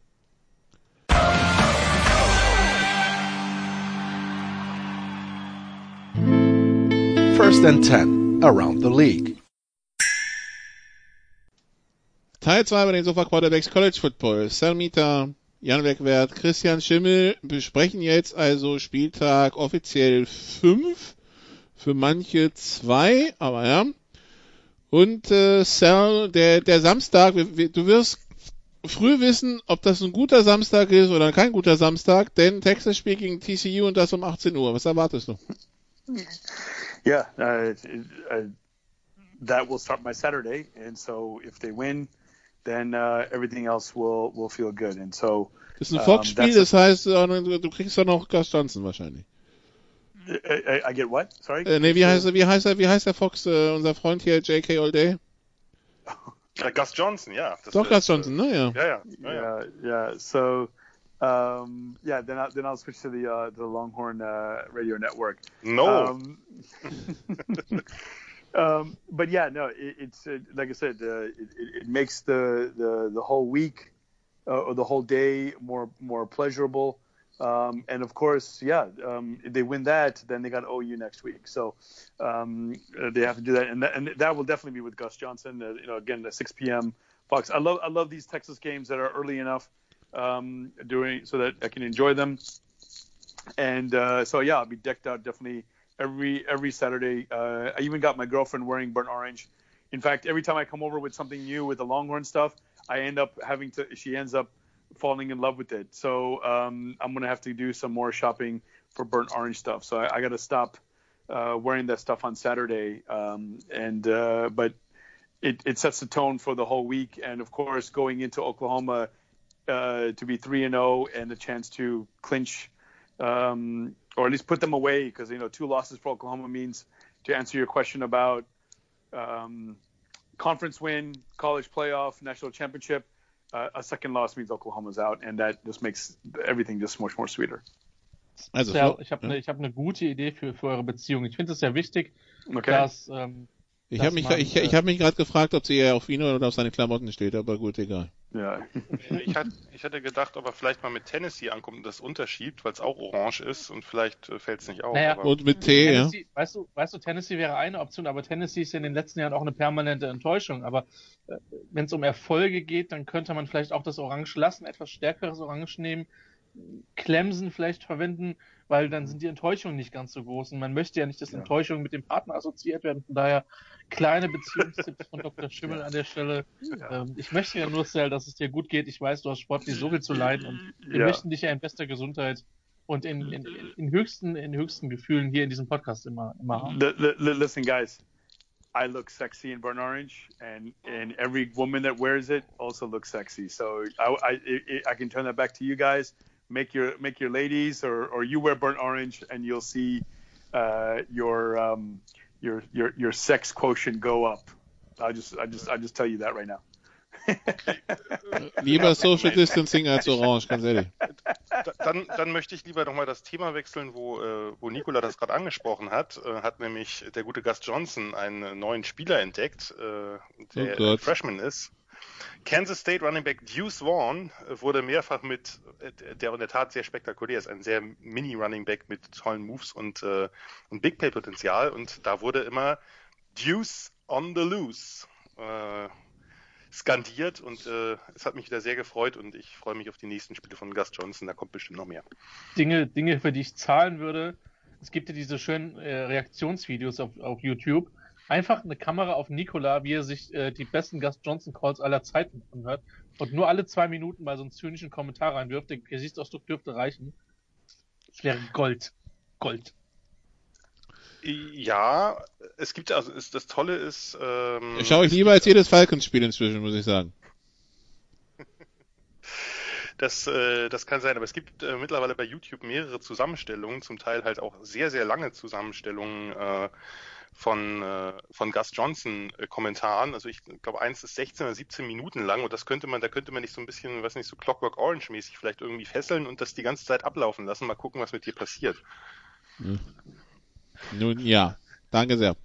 Ähm, auch um 18 Uhr spielt Florida gegen South Carolina, Tennessee gegen Missouri, Pittsburgh gegen North Carolina State. Das sind so die, die, die wichtigeren Duelle. Ähm, also Pittsburgh, North Carolina State natürlich das, äh, das äh, Schimmelspiel. Ähm, Schimmel Bowl 2. North Carolina könnte gut werden, gell? Also. North Carolina State, also, ne? Hä? North Carolina State. Ja, ja, ich, ich, hab, war jetzt wieder in, ich bin jetzt in die SSD gesprungen. Also Florida, South Carolina könnte gut werden. Ach so, ja, ja. Ich glaube, das wird ein Blowout, ehrlich gesagt. Aber warten wir mal ab. Ja, ist zu befürchten. Also die Frage ist halt, wie, wie gut man Tennessee einschätzt. Ähm, South Carolina hat ja schon ein bisschen gewackelt in, in der Quarterback-Frage. Da war es ja ziemlich überraschend, dass Jelinski nicht gestartet ist, aber ach, ja, ich hatte etwas hoffen, dass, dass, dass die da etwas besser aussehen, aber. Ich nehme mal den Spread, ich nehme, ich nehme mal den Spread mit für das, ähm, hm? für, für, der, für, der, für den dritten Teil. Ja, okay, dann mach das. Aber das würde ich zumindest darauf hinweisen, dass das, äh, ja, Jan ist, würde das ist, nicht. Ein, ist ein ESPN-Spieler so im Player sichtbar. Ähm, genau, so. Dann 21.30 Uhr, der Schimmel Bowl ist Boston College gegen North Carolina. Und äh, die normalen Menschen, Jan, schauen sich dann Alabama gegen Texas A&M an, nehme ich an. 22.30 Uhr CBS-Spiel. Ja, das, äh, davon ist auszugehen. Das ist eines der zwei, also nicht das Topspiel des äh, Tages, aber eines der besseren Spiele des Tages, zumindest von den Rankings. Texas A&M hat jetzt relativ enttäuscht gegen Vanderbilt, nicht nur vom Ergebnis, sondern die Offense war halt, ja, fürchterlich ist vielleicht ein bisschen zu übertrieben, aber die sah, die sah nicht gut aus. Äh, Gerade im Passing Game, Kellen Mond braucht, hat irgendwie mehrere neue Receiver, die, da war noch gar kein Rhythmus drin, dann hat er auch mal wieder den Ball sehr, sehr äh, unnötig gefummelt äh, und dadurch Vanderbilt im Spiel lassen, die nur nichts draus machen konnten, weil die Aggies Defense zumindest einigermaßen auf dem Feld war oder relativ gut auf dem Feld war. Nur das wird gegen Alabama natürlich ein bisschen anders laufen. Also die Alabama Offense ähm, mit, mit den beiden Receivern, vor allem mit, äh, mit Devonta Smith und Jalen Waddle, das, äh, das wird, glaube ich, ein bisschen unschön werden. Vor allem ist es äh, so, dass ähm, Texas AM ja äh, mit Jimbo Fischer sehr, sehr gut recruited und da jetzt äh, auch sehr viel junge Spieler spielen lässt. Unter anderem haben die halt einen äh, sehr äh, hochtalentierten True Freshman Corner, Jalen Jones, eigentlich ein Safety, der auf Corner umfunktioniert wurde, weil die spielen halt auch mit sehr, sehr großen, also so langen Cornerbacks. Und wie natürlich ein, ein, ein True Freshman gegen diese gegen diese Star-Receiver, das könnte auch hässlich werden. Und dann haben sie im Slot halt noch einen Unerfahrenen stehen, der dann vielleicht gegen Waddle größtenteils spielen wird. Da muss also auf jeden Fall sehr, sehr viel Safety-Hilfe drauf, weil äh, das könnte sonst, das könnte sonst hässlich werden. Also ich kann mir nicht vorstellen, dass sie mit, mit äh, gegen diese beiden Receiver irgendwie vernünftig oder also dauerhaft vernünftig verteidigen können, obwohl die Defense durchaus okay ist. Aber äh, wenn die Offense da nichts bringt, und äh, bei Alabama hat mir die Defense äh, durchaus viel Spaß gemacht gegen Missouri. Das sah wie Alabama von früher aus und nicht so sehr die letzten zwei Jahre, wo man ja so ein bisschen auch so Depth-Probleme hatte und äh, zwar immer noch eine, eine sehr gute, aber keine überragende Offense, äh, Defense mehr hatte. Ja, ich, ich befürchte, dass es nicht so spannend wird, wie man äh, sich vorstellt, wenn man äh, äh, Rang 13 gegen Rang 2 äh, vom geistigen Auge hat. Aber äh, lassen wir uns überraschen. Also wer hätte gedacht, dass Kansas State äh, Oklahoma da irgendwie gefährlich wird. Während Jan hier vorträgt, übrigens äh, begrüßt uns Sal mit, äh, mit Fotos von ihm beim Minigolf in der WhatsApp-Gruppe. Oh, ich habe gar nicht. Ja, nee. Ähm, da guck ich auch mal schnell nach. Christian, Florida State, Jacksonville State, droht 0 und 3.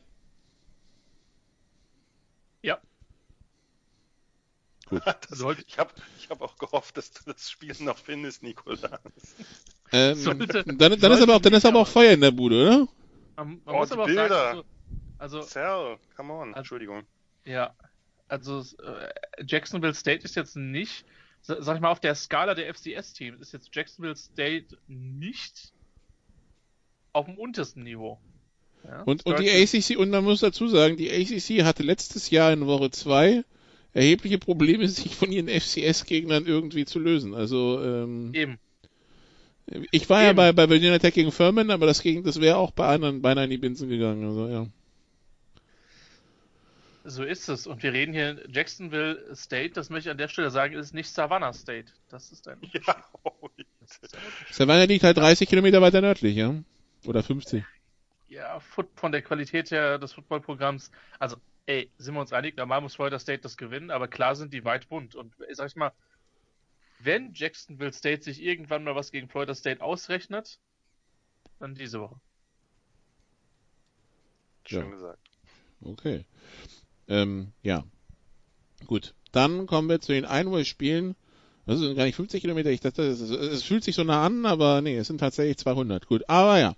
Ähm, Sal, dann um 1 Uhr morgens haben wir Kracher zu bieten, um 1.30 Uhr morgens. Ähm, zum einen Georgia gegen Auburn. Das ist schon eine wichtige Richtungsbestimmung in der SEC, würde ich mal sagen, mhm. ne? Für beide. Yeah. Yeah, you know, and that's what I was talking about before. That you know, it, obviously they were hoping A&M, Alabama is a, a, better game for the Vern game slot, but this this game is is huge. So um, it will definitely be something entertaining to watch. To, to yeah, as you said, decide the fate of both teams. Uh, the headline on ESPN was, um, yeah, is this is this their way? Is this the uh, they're clinching for the Auburn has to beat Georgia to get to make the, uh, the the SEC championship game. But what a good game! You know, whether it's the Vern game or not, it will definitely the Vern game will lead into that game. That's what I love about Saturdays. You know, get the Longhorn game out early, feel good about yourself, hopefully or even if they lose, um, you watch two quality games after that. And the SEC does that every Saturday uh, with the Vern game and then the uh, the top SC, um, ESPN SEC game. And uh, so yeah, it, it will definitely be um, a game to see who's gonna gonna challenge um, Alabama to uh, to make it. And you know, we talked about Florida earlier. Um, you know, after after the top two teams, you know, you would say Alabama and Florida in the West and East, respectively. These two teams are always on the cusp, and you know, can Georgia break through in the, in this year, um, in, in this in this weird year? Because we talk about how they were one play away, or one quarter away, or one game away from from winning the SEC. Can they do it this year? And uh, it comes for them early, uh, a, a, big game like this, and it will be quite exciting to see. You know, if you look back at last year, talk about Joe Burrow earlier and about LSU season. We still kind of think about that season last year, how a couple of early big wins for LSU made the difference for the rest of the year, and they, just they just rode the wave to a national championship. Uh, this could happen for any team right now, especially if, if we don't know how long the season is going to go. So uh, it will be interesting to see which team comes out, which team can can show uh, um, that you know the SEC is theirs this year, um, or more, I guess, more realistically, who's going to challenge Alabama this year for the SEC? Um, and uh, I, I, haven't seen the schedule. Um, Auburn obviously will play Alabama, correct? Yep. on Thanksgiving, um, the Iron Bowl, wie immer. Yeah, and then uh, so will um, will um, will Georgia play them or they they escaped? Also, wir haben also Georgia hat als gerankte Gegner Auburn dieses Wochenende, Tennessee das Wochenende See. drauf, Alabama, Alabama, das okay. Wochenende drauf und yeah. dann kommt äh, geht's nach Kentucky und dann kommt yeah. äh, dann geht dann kommt Florida. Yeah. Oh yeah. So so just like the uh, the earlier one we talked about um, with Georgia, this um, um, not Georgia, sorry, um, Florida. Uh, they basically have uh, you know their, their their season set up there, and if you think about Alabama, they moved the burn game to 2 a.m. in the morning for us. Oh well, I guess that's gonna be a long Saturday night, but um, uh, yeah, quite heavily stacked. And for Georgia, think about it that if Mississippi State continues their Cinderella season, uh, playing Mike Leach um, in November, um, all they have to do is call Texas and see how that works out. Gut, dann haben wir noch, um, äh, um auch äh, in diesem Zeitraum ähm, um 1.30 Uhr äh, Jan Oklahoma bei Iowa State. Wie viel Gefahr droht da? Für Oklahoma. Naja, also Iowa State ist äh, auf dem Papier äh, das deutlich bessere Team als Kansas State. Ähm, die haben sich nur jetzt auch nicht gerade mit Ruhm bekleckert, die ersten zwei Spiele. Erst gegen Louisiana, also gegen Midmajor verloren, jetzt gegen TCU äh, mit 37, 34 auch ziemlich einen zurechtgewirkt. Das kann man nicht anders sagen, gerade wenn man eigentlich bedenkt, äh, die haben mit Brock Purdy einen Top Quarterback und ja eigentlich eine der besseren Defenses der Big 12 mit einem sehr interessanten Scheme. Ähm, nur, ja, Brock Purdy ist noch nicht so richtig in Fahrt. Das war im ersten Spiel schon so und jetzt war es etwas besser, aber da hat er dann äh, einen der verrücktesten Spielzüge des Wochenendes abgeliefert. Ich weiß nicht, ob ihr den gesehen habt. Äh, er ist ja eh ein Quarterback, der sehr viel improvisiert und immer daher so ein bisschen ja, äh, Genie und Wahnsinn in einem ist. Und äh, da hat er halt, äh, war er sehr stark unter Druck, war von zwei Spielern schon eigentlich schon gesackt und will dann den Ball noch irgendwie wegwerfen, warum auch immer, und äh, macht das halt, naja, in dem Schwung, wenn man zu Boden geht, kann man den Ball halt nicht sehr gezielt werfen. Und der warf ihn halt hinter sich, also äh, in Richtung der eigenen Endzone. Und da stand halt ein TCU-Verteidiger, der den Ball gefangen hat äh, und dann ganz locker in die Endzone gelaufen ist und dachte, wie kommt man auf die Idee, diesen Ball noch zu werfen? Ähm, ja, aber das Problem ist, äh, dass er sehr, sehr wenig Unterstützung insgesamt in der Offense hat. Äh, die Skillplayer, also die Receiver vor allem, äh, Titans sieht es anders aus. Die Receiver sind äh, nicht besonders gut. Die O-Line ist seit Jahren ein Problem. Ähm, ja, nur äh, man weiß es halt nicht, weil äh, bei Oklahoma muss man natürlich jetzt abwarten, wie haben sie diese Niederlage verdaut, wie hat auch der junge Quarterback Spencer Rattler diese Niederlage ver verdaut.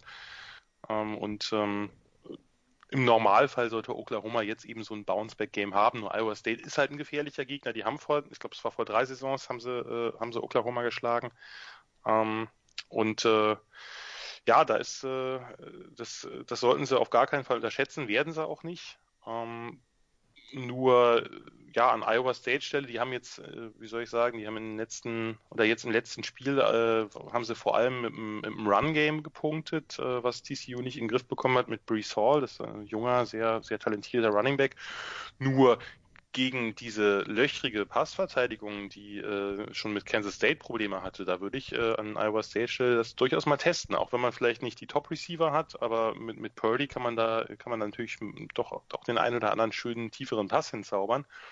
Und wenn das wieder so löchrig ist, dann erleben wir da vielleicht einen Shootout.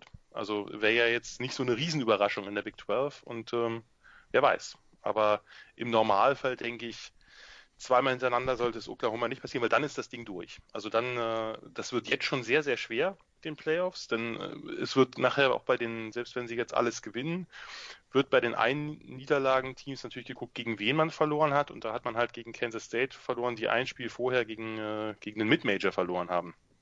Also ist jetzt äh, nicht unbedingt, sagen wir mal, eine Quality-Niederlage, wie wenn man jetzt äh, ein enges Spiel gegen äh, ein anderes Top-Team oder zumindest ein Team des oberen Mittelmaß oder der, der, der, der, der erweiterten äh, Top 25 oder so verliert oder Top, Top 35, denn dazu wird Kansas State wahrscheinlich nicht gehören. Also für, für Oklahoma ist es jetzt schon so ein bisschen do or die. LSU spielt bei Vanderbilt und Christian Clemson spielt bei Virginia, äh, spielt, spielt gegen Virginia äh, Samstag um zwei. Äh, das ist das Rematch vom ACC Championship Game des letzten Jahres, wo wir wissen, das war ganz knapp. Äh, Virginia 1762 verloren gegen Clemson, erwarten wir ähnliches. Ja, ich weiß jetzt nicht, ob es so krass deutlich wird, aber ich kann mir schon vorstellen, dass das da ähm, dass das nicht, nicht knapp wird. Also so, ob, ob das dann in den Dimensionen abgeht, das muss man in letzter Konsequenz abwarten.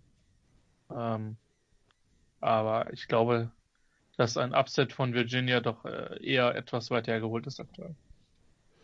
Gut, dann kurze Pause und dann picken wir gegen den Spread. Bis gleich.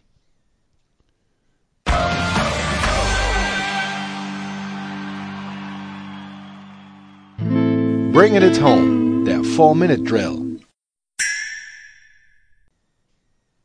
Teil 3 bei den Sofa Quarterbacks College Football. Wir sind bei unserem Picking Against the Spread angekommen. Ja, es ist, äh, es geht ein bisschen querbeet, aber Sir Texas ist Favorit mit 13 gegen TCU. Oh yeah, um, you shouldn't put me on there. It's, it's like what they do on ESPN that you can't choose it, uh, choose it if you're uh, calling the game.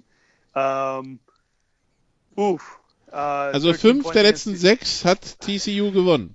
Nur damit yeah, wir das mal einordnen. You know, um, Texas wins, but uh, TC, but uh, yeah, TCU keeps it close. Okay, dann hätten wir äh, hier Christian Florida gegen South Carolina. Florida mit 18,5. 18,5. Mhm. Ja, wer bin ich, dass ich der Prognose eines Blowouts einem Jan Wegwert widerspreche? Äh, Florida mit 20. Florida mit 20. Gut, dann äh, haben wir äh, Jan Alabama gegen Texas A&M. Alabama mit 17. Schwer. Also, also Alabama meine, hat die letzten sechs mit einem Durchschnitt von 24 gewonnen gegen Texas A&M. Ja, ja, ja, aber das ist natürlich, also es gab schon einen Unterschied in der Offense von Tour zu Mac Jones, so gut Mac Jones da auch aussieht, aber das ist schon noch, da gibt es schon noch einen Qualitätsunterschied, den man nicht vernachlässigen sollte. Ja, also ich bin ja nun wirklich nicht der große Tipper und da mich als Referenz anzurügen, Christian, ist zumindest gefährlich und ich hätte jetzt auch erwartet, dass du dein, deine heimliche Liebe zu den Gamecocks etwas mehr äh, herausstellst, aber sei es drum. Ich, äh, ich tippe, dass Alabama das, doch Alabama gewinnt deutlicher. Ja, ja. Okay, dann haben wir Iowa State gegen Oklahoma Cell. Oklahoma mit siebeneinhalb.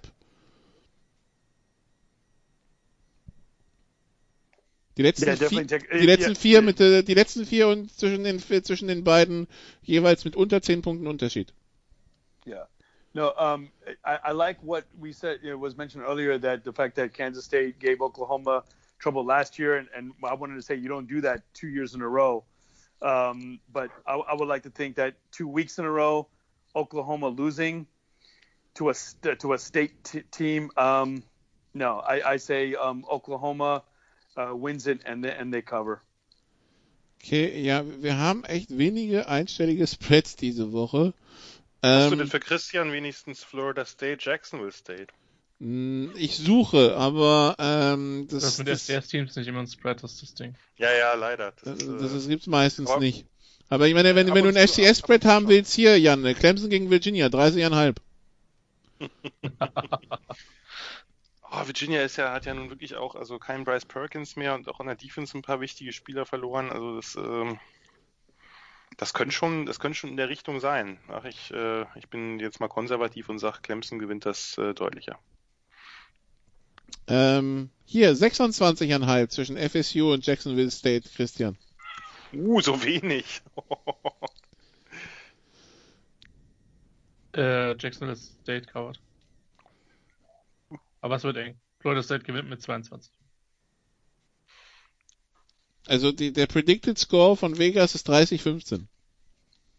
Nice. Das ist sehr wenig. Das schon ziemlich peinlich. Was eigentlich schon ein Desaster ist, genau. Ja, ja. Also, ähm, ist jetzt, Jacksonville State ist jetzt auch nicht North Dakota State, ist jetzt kein, keine. Also es ist ein gefühlter, also 30-15 wäre ein gefühlter Loss irgendwie, ne? Ist, ja, dann wären sie 0, 2 und 1. So. Ja, das ist so. Also so, das ist so Eagles Territory. Äh, ja, Sal, Georgia, Georgia gegen Auburn. Ai, ai, ai. Georgia mit 6,5. Georgia mit 6,5.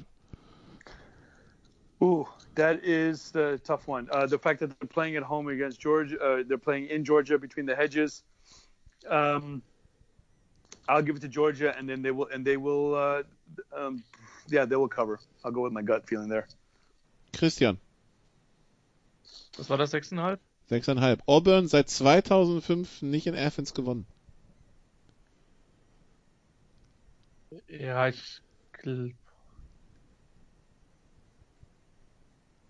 Ich nehme die Punkte an der Stelle. Also ja. ich nehme die 6,5. Aber ja. mit einem mit Favoriten. Ja, ich, äh, ich, ich, würde auch, also wenn, wenn Daniels spielt als Quarterback, was es den Anschein hat, würde ich jetzt einfach mal ihm so ein bisschen the benefit of the doubt geben und, äh, und auch für George, aber das wird ein enges Ding. Und, und dann, Jan, habe ich noch einen für dich, das ist der einzige sonst einstellige Spread, den ich bieten kann. Kannst du dir denken, welches Spiel das ist? Äh, ehrlich gesagt gerade nicht. Ich bin ein bisschen durch mittlerweile. Sag es mir einfach. Memphis bei SMU. Memphis mit anderthalb. Ja. Das ist äh, in der Tat ein spannendes, äh, spannendes Aufeinandertreffen. Ich kann jetzt äh, aber äh, meine. Brady meine... White gegen Shane Buchanan. Ja, ja, das, also es wird, das wird, äh, das wird spannend. Das könnte man sich in der Tat auch äh, statt, na gut, nee, nicht statt Texas A&M mit Alabama, aber auf dem Second Screen wäre das vielleicht eine Option, falls man nicht wie Christian Boston College guckt. Ähm, ich kann meine äh, in den letzten Jahren etwas wachsende Sympathie für Memphis da nicht ganz beiseite lassen und sage, sie äh, gewinnen knapp, aber höher als mit eineinhalb. Letztes Jahr ein 54-48 cooles Ding. Ja, gut. Dann war's das zu den College Football Sofa Quarterbacks Woche offiziell 5, aber wie gesagt, es ist so gefühlt Woche 9, 3 Viertel, äh, Wurzel davon. Ähm, ja, also, das äh, war's für diese Woche von den Sofa Quarterbacks. Mehr US-Sport gibt's nachher in der Big Show mit äh, ja, unter anderem mir und natürlich auch dem Producer. Äh, da geht's dann natürlich auch um, um NFL, um MLB, um alles Mögliche. Ja, und äh, ich vermute mal, dann versuchen wir die College Sofa Quarterbacks wieder regelmäßiger an den Start zu bringen. Jetzt äh, spielen ja immer mehr, ja. Also in, in drei bis vier Wochen ist ja dann die Big Ten wieder dabei und äh, die, die Pac-12 kommt ja auch wieder rein und so weiter. Also ähm, es geht dann wieder darum, mehr College Football zu besprechen. Das ist ja auch eine gute Nachricht, wenn man noch mehr College Football gucken kann. Danke sehr, danke Christian, danke Jan, danke liebe Zuhörer. Bis zum nächsten Mal. Ciao. But Orange is sexy. Tennessee Orange or Clemson Orange? I'm not sure. you did what you had to do and you won the game. Das waren die Sofa Quarterbacks mit der Extravaganza zur National Football League auf Sportradio 360.de. Wenn Sie Fragen, Anmerkungen, Gegenbeispiele haben, schreiben Sie uns entweder auf unserer Facebook-Seite über unseren Twitter-Account at Sportradio 360 oder direkt an steilpass at Sportradio 360.de. Great job, guys! Und versäumen Sie nicht unsere nächste Big Show jeden Donnerstag neu auf www.sportradio360.de. One day at a time. Keep getting better as a football team and we'll see what happens.